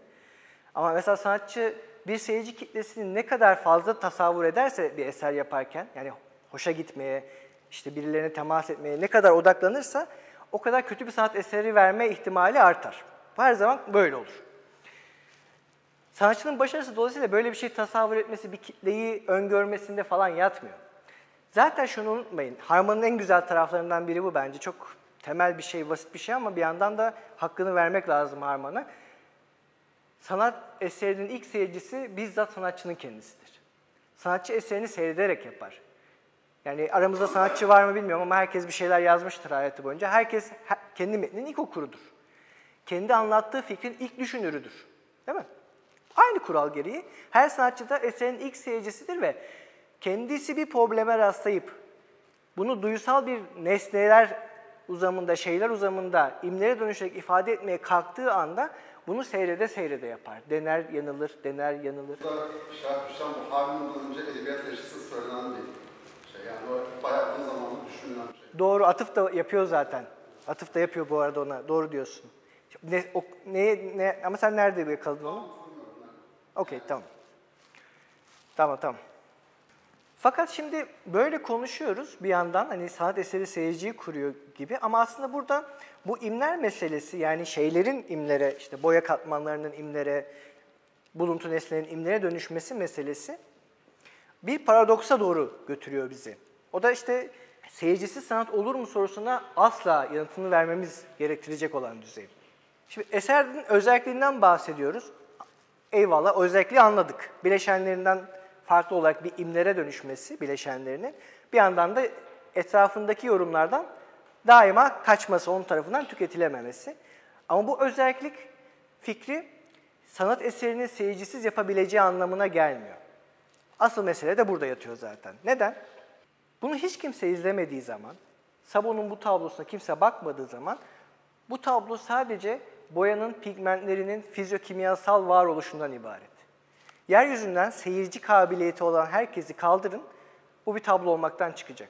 Bunun bütün dünya ile kurduğu bütün ilişkiler bu boya katmanlarının ortamla kurduğu ilişkilerden ibaret kalacak. Buradaki imler görünmez olacak. Çünkü onu imleri çıkıp çıkartacak şekilde bakabilecek hiç kimse olmayacak. Bu arada seyircinin insan olması gerekmez. Şu ana kadar bilmiyoruz. Hadi belirli tür hayvanların müziğe karşı bir yatkınlığı var ama hani bir tabloya bakabilen başka bir canlı var mı? Ama olabilir. Lafını balla keseceğim. Bu land art dediğimiz, daha çok doğanın içerisinde değişik düzenlemeler yapan sanat eserleri aslında bir şekilde izleyiciye o kadar bağlı değiller. Doğada yaptığı düzenlemeler, ufak oyunlar oynuyorlar. Doğa onlara cevap veriyor. Yani Güzel. su, güzel ama benim şeyime, yaşamsal sanatıma tekabül ettiğini hissettirdi bana. Seyircisiz olabildiğini düşünüyorsak olmamıştır. Buradaki ontolojiden çıkan sonuç bu. Bence de böyle ama. Yani ayrıca tartışalım ama şimdi land art çok başka bir konu ama haklısın. Ama mesela bu tarz sanat girişimlerinin sanat hüviyeti tartışmalı. Yani arşiv meselesinde tartışacağım. Belki orada birazcık bir şeyler yakalarız. Başka bir şey tartışacağım ama. Dolayısıyla burada imlerin çalışması yani sanat eserinin sanat eseri olarak çalışması seyredilmesine bağlı. Hatta Harman kitabında şeye kadar götürüyor. Yani depoyu kaldırırsan sanat eseri olmaz artık. Çünkü depoda kimse seyretmiyor. Ama burada kastedilen şey ne? Onun işlemesi gerekiyor. İmler olarak işlemesi, birilerine tesir etmesi gerekiyor. Sanat eserinin özelliği bu. Dolayısıyla diyecek ki Harman hatta, sanatın nesnesi aslında sanat eseri değil tek başına. Yani şu tablo değil ya da bir yerleştirme, bir performans değil. Sanat felsefesinin doğal nesnesi sanat eseri artı seyircidir. Onların birleşik varoluşudur. İki nesne birbirine bütünüyle karışmaksızın, yani birbir tarafından yutulmaksızın öyle söyleyelim, birleşerek oluşur ve dolayısıyla sanat felsefesindeki bütün incelemeler seyirci artı nesnenin incelenmesi olmalı. Yani seyirci de bir nesne, sanat eseri de bir nesne, ikisinin birleşik halini incelemekle mükellef.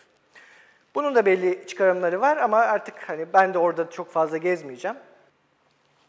Şimdi tamam evet Harman'la kat ederek birazcık sanat eserinin seyirciyi nasıl mümkün, seyretme eylemi nasıl mümkün kılabilene dair bazı öngörüler elde ettik.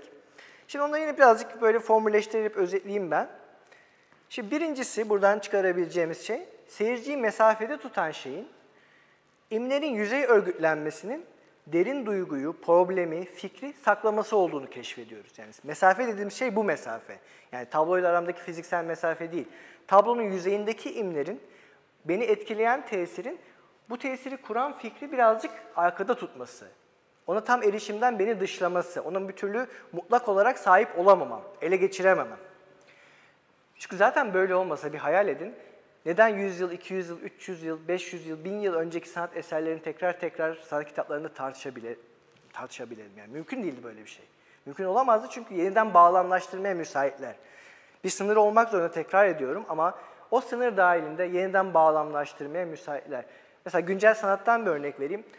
Sabon'un bu şeyi Golden House sergisindeydi. Küratör Ela Atakan'ın küratörlüğünde. Şimdi bu sergide ifade ettiği bir şey var bu tablonun. Bu sergi bağlamında kazandığı bir tesir, bu sergi bağlamında fikirlere bağlandığı bir zemin var. Ama mesela bir gün bir karma sergiye bu transfer olursa o küratör tarafından yeniden bağlamlaştırılabilir. Ve o sergide bu tabloya rastladığımızda bu sergi hakkındaki fikirlerimiz de görece değişebilir, kayabilir. Yani küratörün seçim kuralları arasında tabii ki de bir uygunluk fikri var. Yani o da bunu zaten böyle olduğu için isteyecek. Böylesi neyse. Ama her şeye rağmen bu yeniden bağlamlaştırmaya müsait kalacak. Yani ben de kalacak yani ben bunu sevdim yani hadi ben sevdim diye olmaz ama bence böyle bir tablo bu da. Güzel. İkincisi kasıt yani sanatçının niyetiyle anlam arasındaki doğrudanlık ilişkisi de bu anlaştırma bağı sayesinde meğerse kopuyormuş. Yani hiçbir zaman bu doğrudanlık kurulamıyorsak başarılı bir sanat eserinde bunun sebebi bu anlaştırma bağının ta kendisi. Bu anlaştırma bağı sayesinde ben kendi cümlelerimi kurabilecek kudreti kazanıyorum. Yani potansiyelimi gerçekleştirebileceğim. Bu potansiyel neyse, ne kadarlıksa hiç önemli değil. Bu potansiyelde bu cümleleri ister yazarak, ister düşünerek, ister başka sanata kurabileceğim bir alan, bir boşluk kazanıyorum. Ben bunların çok kötü şeyler olduğunu düşünmüyorum. Birazcık o şeyi de genişlememiz lazım bence birazdan sonuna doğru ama böyle kurulan bir tablo yani Harman'ın ve Rancière'de öğrendiğimiz şeylerin kaynaşmasıyla kurulan bir eser aslında bizi böyle politik bir eyleme, işte iklim protestocusu, hayvan hakları aktivisti, doğa dostu vesaire olmaya çağırmak yerine en başta, bunlar da çağırıyor, çok sakıncalı değil illaki ama en başta seyirci olmaya davet eder. O teorik etkinliğe davet etmiş olur. Ve üçüncüsü enformasyonla ilgili meselede de açıklamanın aslında seyirciliği kapattığını gördük. Şimdi birazcık tezat bir örneği ele alarak işlemek istiyorum. Biraz da sanat alanına dair geniş bakmamızı da sağlasın diye. Şimdi evet ama arşiv çalışmalarının sergilendiğini görüyoruz. Mesela bir önceki Biennale'de, 17. İstanbul Biennale'inde inanılmaz sayıda arşiv vardı. İşte dergi arşivleri, fotoğraf arşivleri. Yani bir şekilde biyeneller vasıtası veya başka projelerle arşiv sergilemek diye bir şey de var. Şimdi belli açılardan küratöryel müdahale veya arşiv çalışması yapan sanatçının müdahalesiyle arşivlerin sanatsal bir ya da sanat eseri olma kabiliyeti kazandığını da görsek de her zaman böyle olmaz.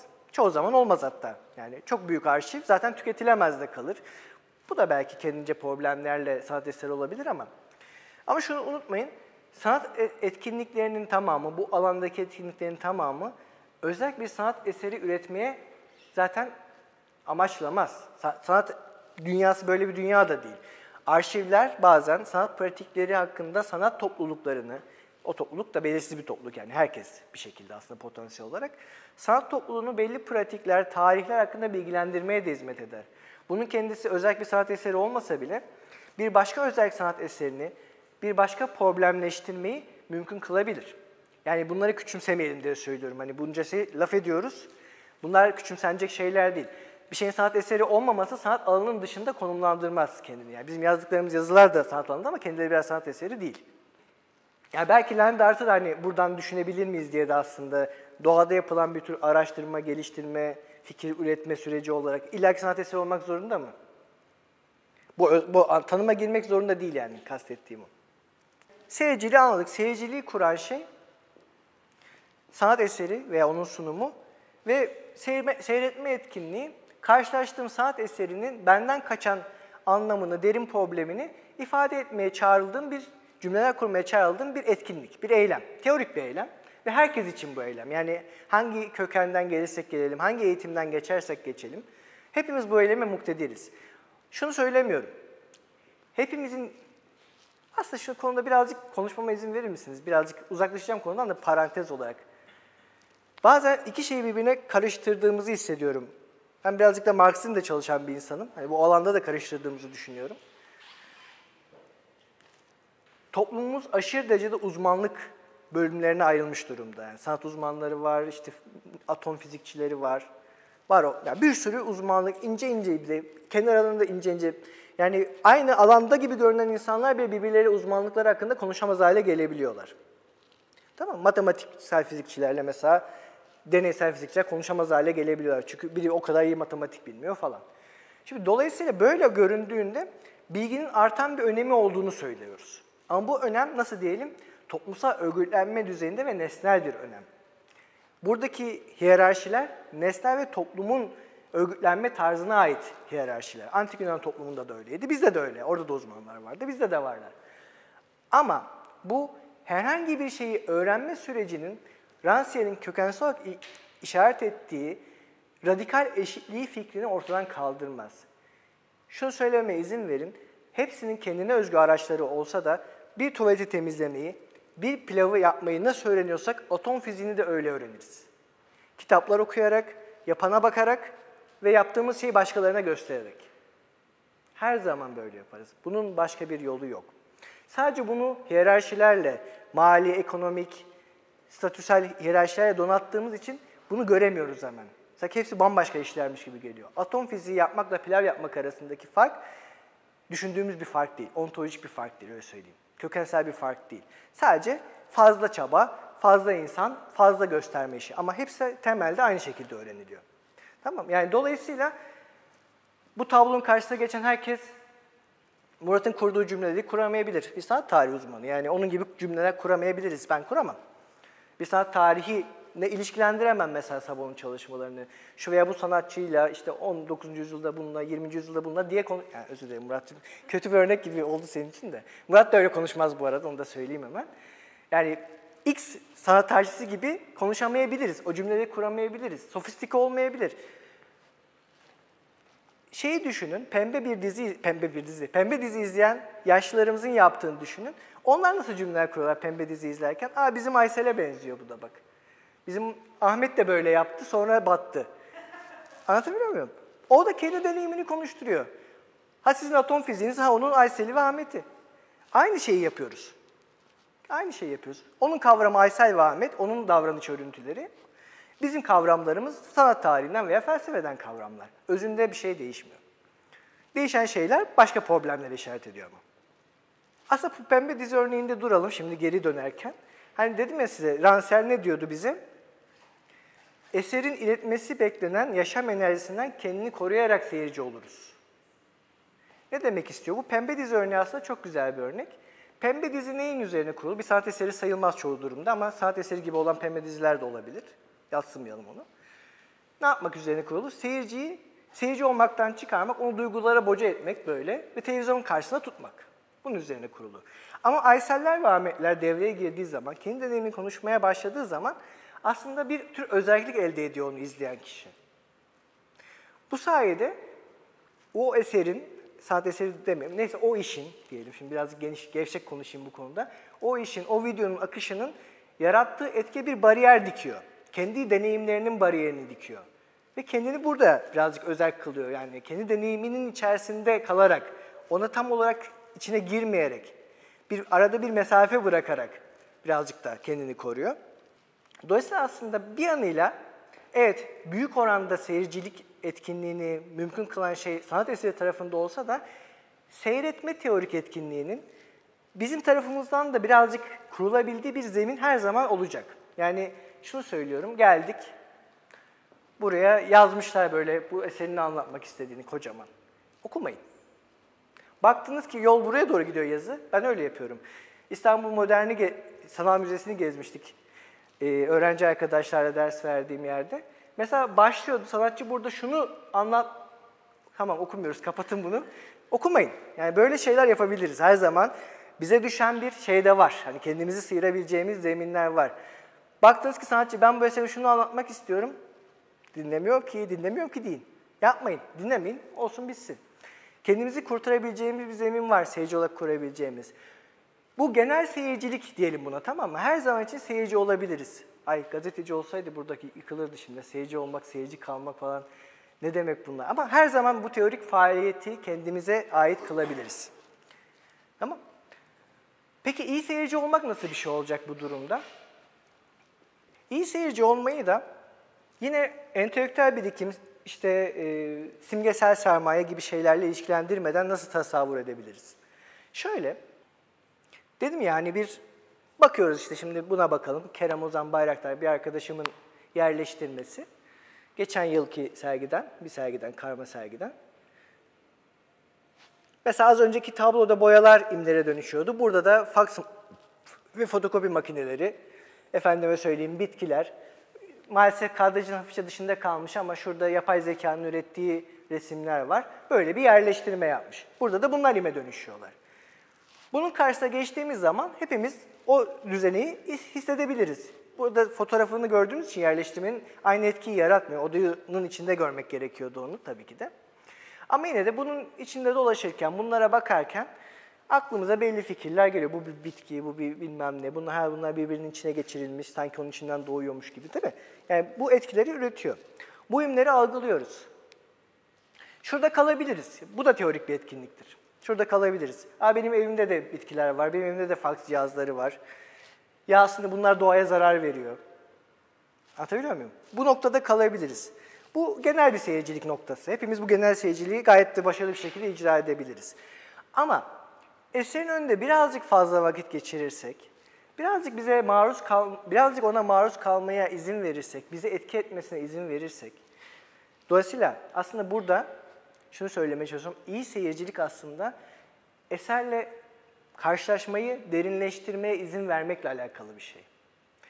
Birazcık buna izin verirsek yavaş yavaş eserin yüzey örgütlenmesinden, imlerinden, aklımıza uyanan ilk fikirlerden, ilk fikirler yaşantılarımızdan gelecekler. Onlardan görece farklı ve bizim aslında daha önce düşünmediğimiz fikirlere doğru yönelebiliriz.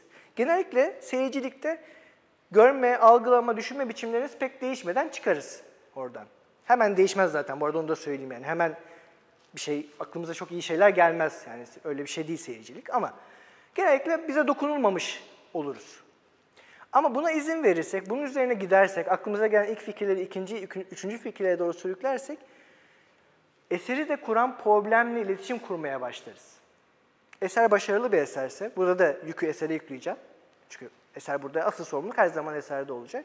Eser birazcık başarılıysa bize kendi problemine doğru çağıracak. Asla erişemeyeceğiz ama bir iletişim iletişim kurulamaz bir şeyle bir iletişim kurmaya başlayacağız. Mesela buna baktıkça, bu arada bu eseri sizin için mahvedeceğim şimdi ama bir örnek olsun diye yapacağım bunu. O da yine kendi yorumum olacak ama. Bu esere baktıkça mesela şöyle problemler. Ha ofis mekanında bitkiler var, insanlar var, makineler var.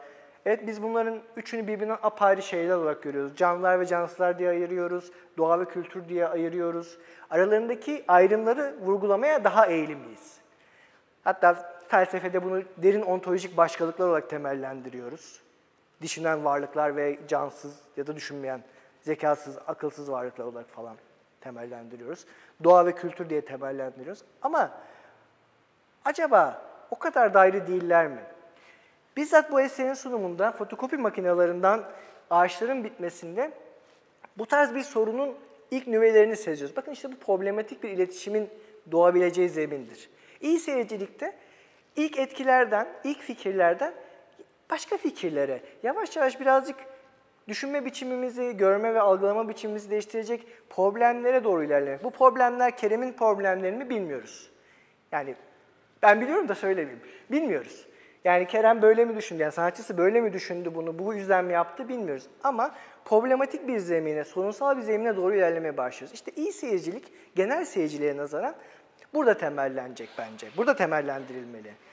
İlk etkilerden, ilk fikirlerden daha derin problemlere, daha ilginç fikirlere doğru. Kendi yaşantılarımızı kopyalamaktan, kendi teorik, mesela yazar, yazar olarak konuşayım, kendi teorik çerçevemizi dayatmaktan, aklımızda bir kavramsal set var, hepimizin var. Da birazcık onun arasında bir mesafenin açılmasını sağlamak. Mümkün olarak yüzde yüz kurtulamayız. Hiçbir zaman böyle bir şey mümkün değil. Ama birazcık o kavramların o çerçevesinin biraz kırıldığı, esnediği, çatladığı zemin yerler aramaktan geçiyor iyi seyircilik. Bunlar dediğim gibi Aysel ve Ahmet'in davranışlarının kavramsal zeminde olabilir. Derin bir felsefi teorinin tırnak içinde zeminde olabilir. İyi seyircilikle ilgili de söyleyeceklerim bu kadar. E burada bitirebilirim ben ya. Çok teşekkür ederim dinlediğiniz için.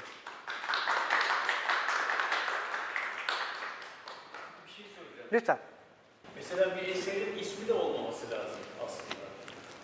Çok aynı fikirde değilim ama siz de söyleyin lütfen. Biraz önceki Me. Keza bunda işte e, kuralsız bir komplekslik. bir- Ofis. Ofis bile yani insanı bir şekilde yönlendirir. Çünkü bildiğin kafandaki ofis. Şöyle yanıt vereyim ben size. Bu ha- harmancı bir yanıt olacak. Aslında çünkü bu konuyu ele aldığı için çok güzel bir soru oldu. O yüzden de teşekkür ederim ayrıca. Harman'a göre özellikle böyle görsel sanatlarda ismin bu anıştırmayı güçlendirme etkisi var. Yani bu isimler bu işe yarıyor mu şu anda emin değilim. Yani bu eserler için söylemiyorum. Genel olarak söylüyorum. İsimler anıştırma ilişkisini güçlendirme yönünde etki üretiyorlar. Yani çünkü bir şey apaçık belliyse genellikle isimsiz ismini kullanıyor sanatçılar. Şimdi isimsiz çok tehlikeli bir şey. Yani orada sanatçı söylüyor zaten her şey ortada. İşte biz de yani harmonici ontolojilerinizden biz de, de- demeye çalışıyoruz ki her şey öyle ortada olmamalı zaten. Ha böyle bir gerilim var. En azından tam size karşı çıkmak için söylemiyorum bunu çünkü çok haklısınız. Bazı isimlendirmeler de apaçık ortada olmayanı açık kılmaya çabalıyor hararetle. Ama o, Resimdeki öyle aslında. Lucky Me mi? O ismi görünce oradaki kadın figürüne odaklanıyorsun. Yukarıyı biraz daha Az bakıyorsunuz. bölünmüş şeyi, evreni onu es geçiyorsun. Güzel eleştiri. Güzel eleştiri yani doğru olabilir. Ofisten emin değilim. Yani ofis sanki daha iyi çalışıyor.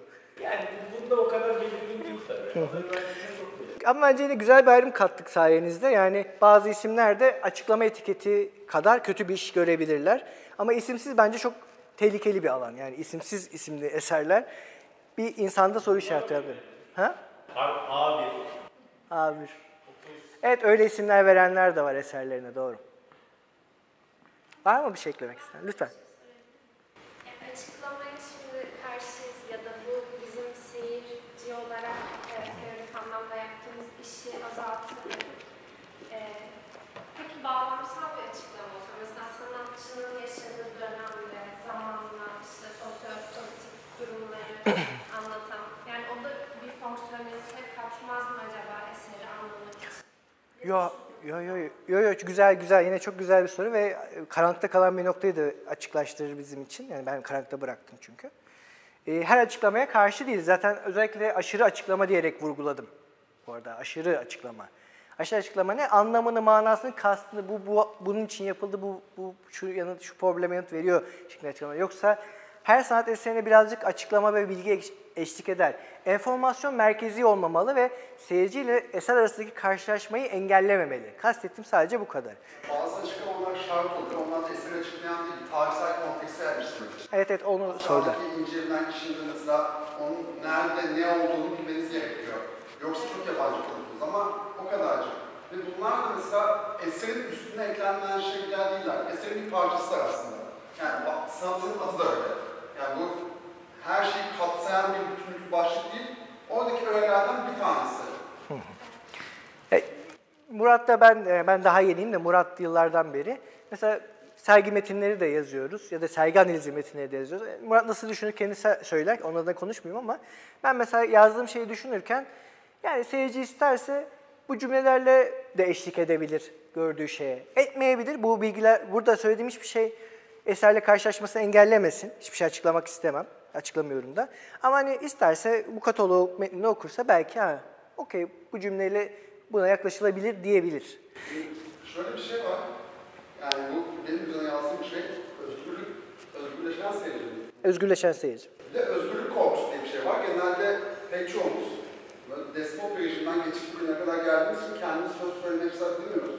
Bir sanat eserinin karşısına geçtiğinizde de ulan yanlış bir şey mi söyleyeceğim diye bir tırsma başlıyor. Ve herkes de mesela sanat eseriyle karşılaştığında ve söyleyecek sözü olmadığında yeni söz üretmektense bazı iktidar mercilerine başvuruyor eseri değerlendirmek için. Yanında bir entelektüel olsun ne güzel olur. Sergi turu yapalım. Bu da bizden de isteniyor. Hani bu olmadı, kapak metnine yazıyor, bu eserin fiyatı ne, hangi galeride gösterildi. Pek çok böyle kademeleri var. Tam da o özgürlük korkusundan kurtarmak için. Ama yapılması gereken şey şey aslında cesaret etmek. Yani eserle karşılaşıp anlamsız kaldığınızda yeni anlamlar oluşturmak için cesaret etmek. Sergi metinleri de burada kullandığımız sergi metinleri benim yazdıklarım, özellikle çalışıyorum. Eserle beraber okunabilecek, cesaret etmeye teşvik edecek metinler olmalı. Evet. Yoksa bütün sözü sizin ağzınızdan alıp ben bunları açıklarım kafama göre. Mükemmel bütünlükler açıklarım da siz, yani size bir şey kalmaz o zaman. Ama insanlar bunu istiyorlar. İstiyorlar. Yani tabii eser ekledik her şey de standart bir sergi ziyaretçisinin %90'ı bunu istiyor. Evet evet. Evet istiyoruz. Çünkü aslında birazcık da sanırım sonuçta seyircilerle ilgili etkinliği potansiyel seyircilerle yapıyoruz. Yani ya da yani şu an için şu an burada konuştuğumuz için potansiyel diyorum. Hepiniz sanatı geziyorsunuz tahminimce de. Neden? Çünkü aslında seyircilikle ilgili düşünmesi gereken seyirci tarafı. Az önce de söylediğim gibi sanatçı bunu düşünmez. Düşünmese iyi olur bu arada hani hakikaten hepimiz için. Ama biz düşünmeliyiz seyretmek nedir diye. Yani ne yapıyoruz biz bu tabloların önünden, yerleştirmenin önünden geçerken? Murat'ın örneğini devam ettiğim ve cesaretle ilgili kısmının da hatta birazcık deşim. Ee, ben mesela bir tablo gördüğüm zaman hemen bir şey söyleyemem. O yani fotoğraflarını çekiyorum, başında kalıyorum, fotoğraflarını çekiyorum, eve gidiyorum, evde tekrar bakıyorum. Yani yazı yazacağım tablolar için de söylüyorum bunu ya da eserler için de. Günlerce düşünüyorum. Yani ben çok hızlı yazan bir insanım. Bence iştenlikle paylaşabileceğim bir şey bu. Günde 6-7 sayfa tez yazarken yazabiliyorum. Kendi alanım çünkü felsefe benim. Felsefe tezi yazıyorum sonuçta. Ama mesela sanat yazılarını 3 sayfa yazıyorum. O 3 veya 4 sayfa bir hafta sürüyor. Durup yazıyorum, beğeniyorum, beğenmiyorum. Bir daha esere bakıyorum, bir daha cümleye bakıyorum. Bir cümle daha ekliyorum, birini siliyorum. Zaman alır. Zaman alır yani bu bir gerçek. Lütfen. Ee, Bence şey var, biraz sanatçı, ben de resim yapıyorum bu arada. Kendim de seyirci olarak sergilere katıldığımda e, keşfetme duygumun elim, elimden alınmasından hoşlanmıyorum. Çünkü biz insanlar olarak e, doğuştan e, gelişim sürecimiz boyunca keşfetme duygusuyla besleniyoruz biraz. E, se- e, giz- gizemin de e, aslında orada e, seyirden çok e, hissiyat e, olarak duygusal, düşünsel şeyin elimizden alınmasından ben de e, kavramsal sanatlarda çok hoşlanmıyorum. Mesela modern sanatta bir e, sergi gezdiğimde onu hiç unutmuyorum. Şöyle bir alanda tüylü, gizlenmiş bir alandan geçip senin kürenin etrafında o gizemin içine e, çekmesi gerektiğini düşünüyorum. Yani her şey e, göz önünde verilmek yerine eserin sanat, e, sanat eseriyle birlikte keşif aracılığıyla iletilmesi gerektiğini düşünüyorum. Bu, bu, bu, e, böyle harekete geçirdiği zaman da hareket eylemi de gerçekleşiyor aslında seyirci tarafından. Düşünsel, kavramsal. Aslında sanat hep e, sanat tarihi boyunca baktığında zihinsel düşünce, düşünce boyutuna geçiyor. Dönem dönem duygu yükünün arttığı dönemler bunlar toplumla alakalı oluyor düşünüyorum. Biraz e, şeylerde de e, aceleci davranıldığı için bu şunun içine altına, bu başlığın altına sokulması gerekiyordu eser. Telaşının olduğunu düşünüyorum. Muhakkak ki birçok şeyi de mahvediyor bu arada. Yani çok haklısınız bu konuda. Hatta dedikleriniz şunu da düşündürdü. Yani şunu da belki not olarak düşmek lazım. Biz bir konuda optik bir yükle şimdi tartıştık ama yani mesela bu optikten ziyade haptik de sayılabilir. Murat ne dersin? Yani burada ama kastettiğimiz şey zihinsellik de böyle optik, beyne odaklı bir şey değil yani. İmi üreten şey tat da olabilir, imi üreten şey koku da olabilir. Dokunmak muhakkak olur. E dolayısıyla hani bu saf zihinsellik bedensizlik de değil. Bir daha şey yapayım o birazcık tasviriniz de etkiledi beni işte o geçişler araştırma süreci. Bu araştırma bedenli bir araştırma yani onu da hiç unutmamak gerekiyor. Sadece burada önemli olan nokta, asıl bence belirleyici olan nokta, araştırmaya, keşfe davet eden bir şey de bizi böyle bir algıdan bir eyleme sürüklemesin yine. Hani öyle değil, hani o şekilde çalışmasın. Yoksa zaten etkinliğin kendisinde, o teorik faaliyetin kendisi ya da keşif faaliyeti. İşte iyi seyircilikle de birazcık onu ifade etmeye çalıştım ben de. Evet evet, oyun da güzel bir karşılık bence durumu anlatmak için. Teşekkürler. Başka? Doğru yorum yapmak bir zorunluluk olmaması lazım yani. Daha güzel konuşalım. İyi, iyi ve kötü yorumlar olabilir, ilginç ve sıkıcı yorumlar olabilir ama doğru ve yanlış yorumlar olmaz. Burası fizik laboratuvarı değil. Yani matematiksel bir denklemin ispatlamasıyla ilgilenmiyoruz. Yani yanlış yorum diye bir şey yok. İlginç ol... Bizim toplumsal yetişme tarzımız bu. Hep doğru soruyu sormak zorunda hissettik öğrenciyken. Evet. Sıkıntı oradan kaynaklı. Evet, evet. Sanata aslında bilimin mantığıyla bakıyoruz. Gündelik yaşamın içerisinde. Yanlış bir mantık bu. Yani şey bayağı aydınlanmış mantıkla açıklayacağız. En ufak bir Evet, köşesine kadar hepsini gün ışığı düşüreceğiz diye. Programın hanımefendi dediği gibi kıyıda köşede kalmış gölgeli yerlerini te- te- te- tekinsiz hissettiriyor, tedirgin hissettiriyor. Onların kapanması gerekiyor. Yani bir an önce zevkli alınsın, bilinenler hanesine katalım. Ama bir sanat eseri yani şey alıyorum. Yani hayatın bir aşamasında baştan sona kat ettiğimi düşündüğüm herhangi bir eser birden biri karşıma bir bilinmeyen olarak çıkabiliyor. Ya da zamanında bilinmeyen eser en ufak detayına kadar Toplum kesinlikle olarak bu sayfayı kapatıp onu geçmek istiyoruz. Yani o arkamızda kalsın. Tabii tabii. Aslında senin bahsettiğin işte seyirci tutumu da oradan geliyor. Çünkü doğru bir yorum olduğu varsayımıyla hareket edince o doğru yorumu öğrenmek istiyorsun. Çünkü öğrenecek bir bilgi var ortada. Doğru yorum varsa öğrenecek bir bilgi vardı. Edinilecek bir bilgi o. Oysa ki iyi veya kötü yorumlar, ilginç veya sıkıcı yorumlar varsa zaten mesele bir bilgi meselesi olmaktan otomatikman çıkar. Mesela ben sinema eleştirisi yazarken filmin bütün ikonografisini, gramerini baştan sona analiz etmeniz gerekiyordu. Ve bunu çok analitik bir şekilde yapabiliyorsunuz. Yani bu gördüğünüz şeyi çok analitik açıklayabilirsiniz. Ama işte tam köşe bucağı ışık düşürme çabası. Ne zaman ki mesela benim bundan kaçışım şey oldu. Ben de sanatsal bir üretime edebi bir karşılık veriyorum. Kendi yazdığım metinde de analitik bir üslup kullanmaktansa edebi bir üslup kullanıp metaforlara başvurarak gölgeli bir varoluşun karşısına gölgeli bir yorum ekliyorum. Çok güzel. Yoksa sözde dönüşüyor okuduğumuz şeyler ki onu da görebilirsiniz çoğu yerde. Tabii tabii. Üzücü olay. Ben mesela, ben de kendimi anlatayım. Bugün kendimizi anlatma günü herhalde. Ben de mesela yazarken şunu düşünerek yazıyorum. Şöyle hayal ediyorum meseleyi. Yani sanatçının bir problemi var, sezdim sezemedim. Bu problemi başka bir mecrada yani onun kullandığı mecranın dışında, yazı mecrasında nasıl sürdürebilirim?